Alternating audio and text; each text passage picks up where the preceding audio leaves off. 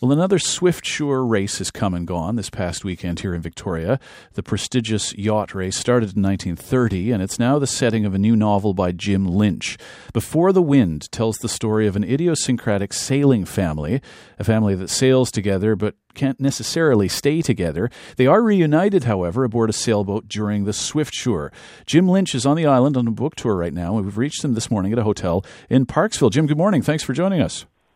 Good morning. Thanks for having me. Now, before I ask you about the Johansen family that's at the center of this book, can you tell us more about the Swiftsure? Why was it a good event to center this novel around? Well, it's it's kind of the uh, Grand Northwest sailboat race, whether you're Canadian or American, and um, and it just seemed like the the uh, the perfect uh, crucible for a family drama to come to its climax because you you head out of Victoria, you go out into the Pacific Ocean briefly, and you come roaring back, usually with the wind at your back, and uh, uh, it just seemed like a um, perfect little uh, environment to to reach the climax of the story. Now, you you grew up near Seattle. Uh, your family sailed. Were you aware of the Swiftsure growing up?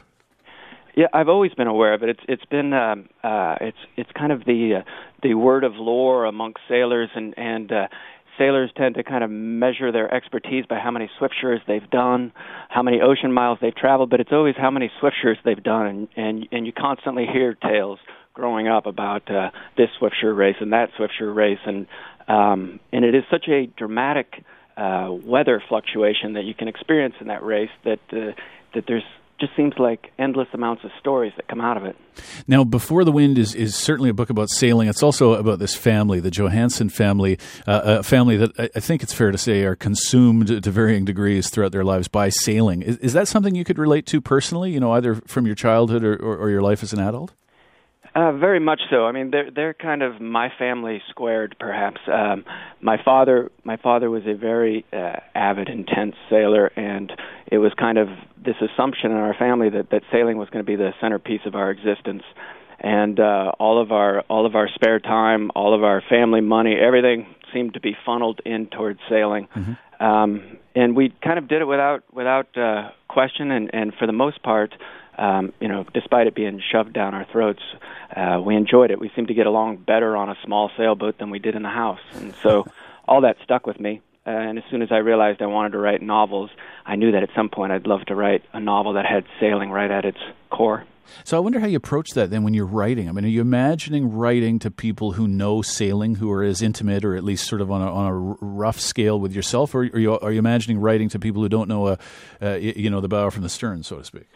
Well, yeah, exactly. Well, that was the challenge of it, and uh, uh, I wanted to write for both, and and um, and and the reviews and the response from the readers kind of indicate that that uh, uh, it's enjoyed by sailors and non-sailors alike. And uh, I was introduced by one bookseller um, in in New England as uh, um, here, here's a book that that you will. Uh, you will love if you're a man or a woman. You'll you'll even love it if you're a woman who hates sailing. So um, that that was kind of the goal to make it uh, uh, fascinating for for uh, real sailors and and to make it uh, uh, engaging for non sailors.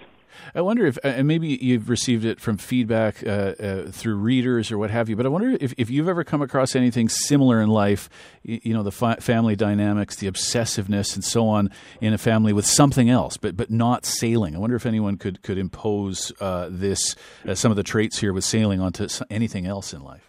Well, no, I actually think that's very true. I mean, I, I, the family could have been into bowling or curling or or uh, uh, golf or science or or whatever. I just I liked looking at the entire family through that lens of of how they sailed and how they viewed the sport of sailing, and and uh, um, it was basically a a vehicle for uh, expressing the characters uh, in every way that I that I could, as well as the fact that it, that it made for um, nice dramatic action mm-hmm. to weave all that through. Uh, although I have to say, you know, you, have inspired me. I, have got a shared free sailboat in the driveway, and you, I mean, you you just have me itching to get it out. And I, I, I wonder about that. You, you, know, you write, uh, I think, pretty uh, humorously about new sailors, people who've been overcome by the right. maybe the romanticism or wanderlust or whatever, and they they really uh, want to get out there. Do, do, you think your book might ins- inspire or maybe infect some readers to to to rush out and buy an old sailboat and get out on the water themselves?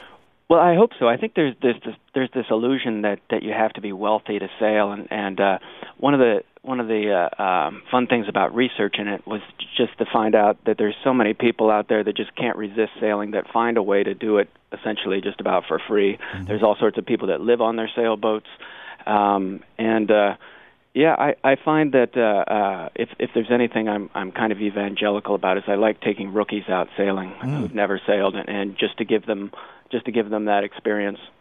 And what's it like? What, I mean, what, what, what do you observe in people when they go out for the first time? Well, they either um, uh, they either look remarkably uncomfortable, or or they they look at it like they just found the the religion that they were looking for. Mm. Um, there, there's uh, there's kind of this eureka moment for some people who start immediately talking about wanting to take lessons and wondering, you know, how much it costs to get a boat, and um, that they get caught up in kind of the euphoria of it, which can create, uh, um, you know, quick quick delusions about the fact that they're going to uh, quit their jobs and, and head out to sea and and uh, go to Hawaii before they learn how to sail. But um, uh, it all of that I find kind of fascinating. The the, the human psyche of of uh, of of wanting this sense of freedom that they that they feel so instantly. Well, Jim, I, have enjoyed uh, reading this and enjoyed talking to you as well. It's, it's, it's good of you to join us ahead of your reading tonight at Bolen's uh, in Victoria. Thanks for, for being our guest this morning. Thank you very much. Jim Lynch is the author of Before the Wind. He'll be reading and signing tonight at Bolen Books in Victoria at 7.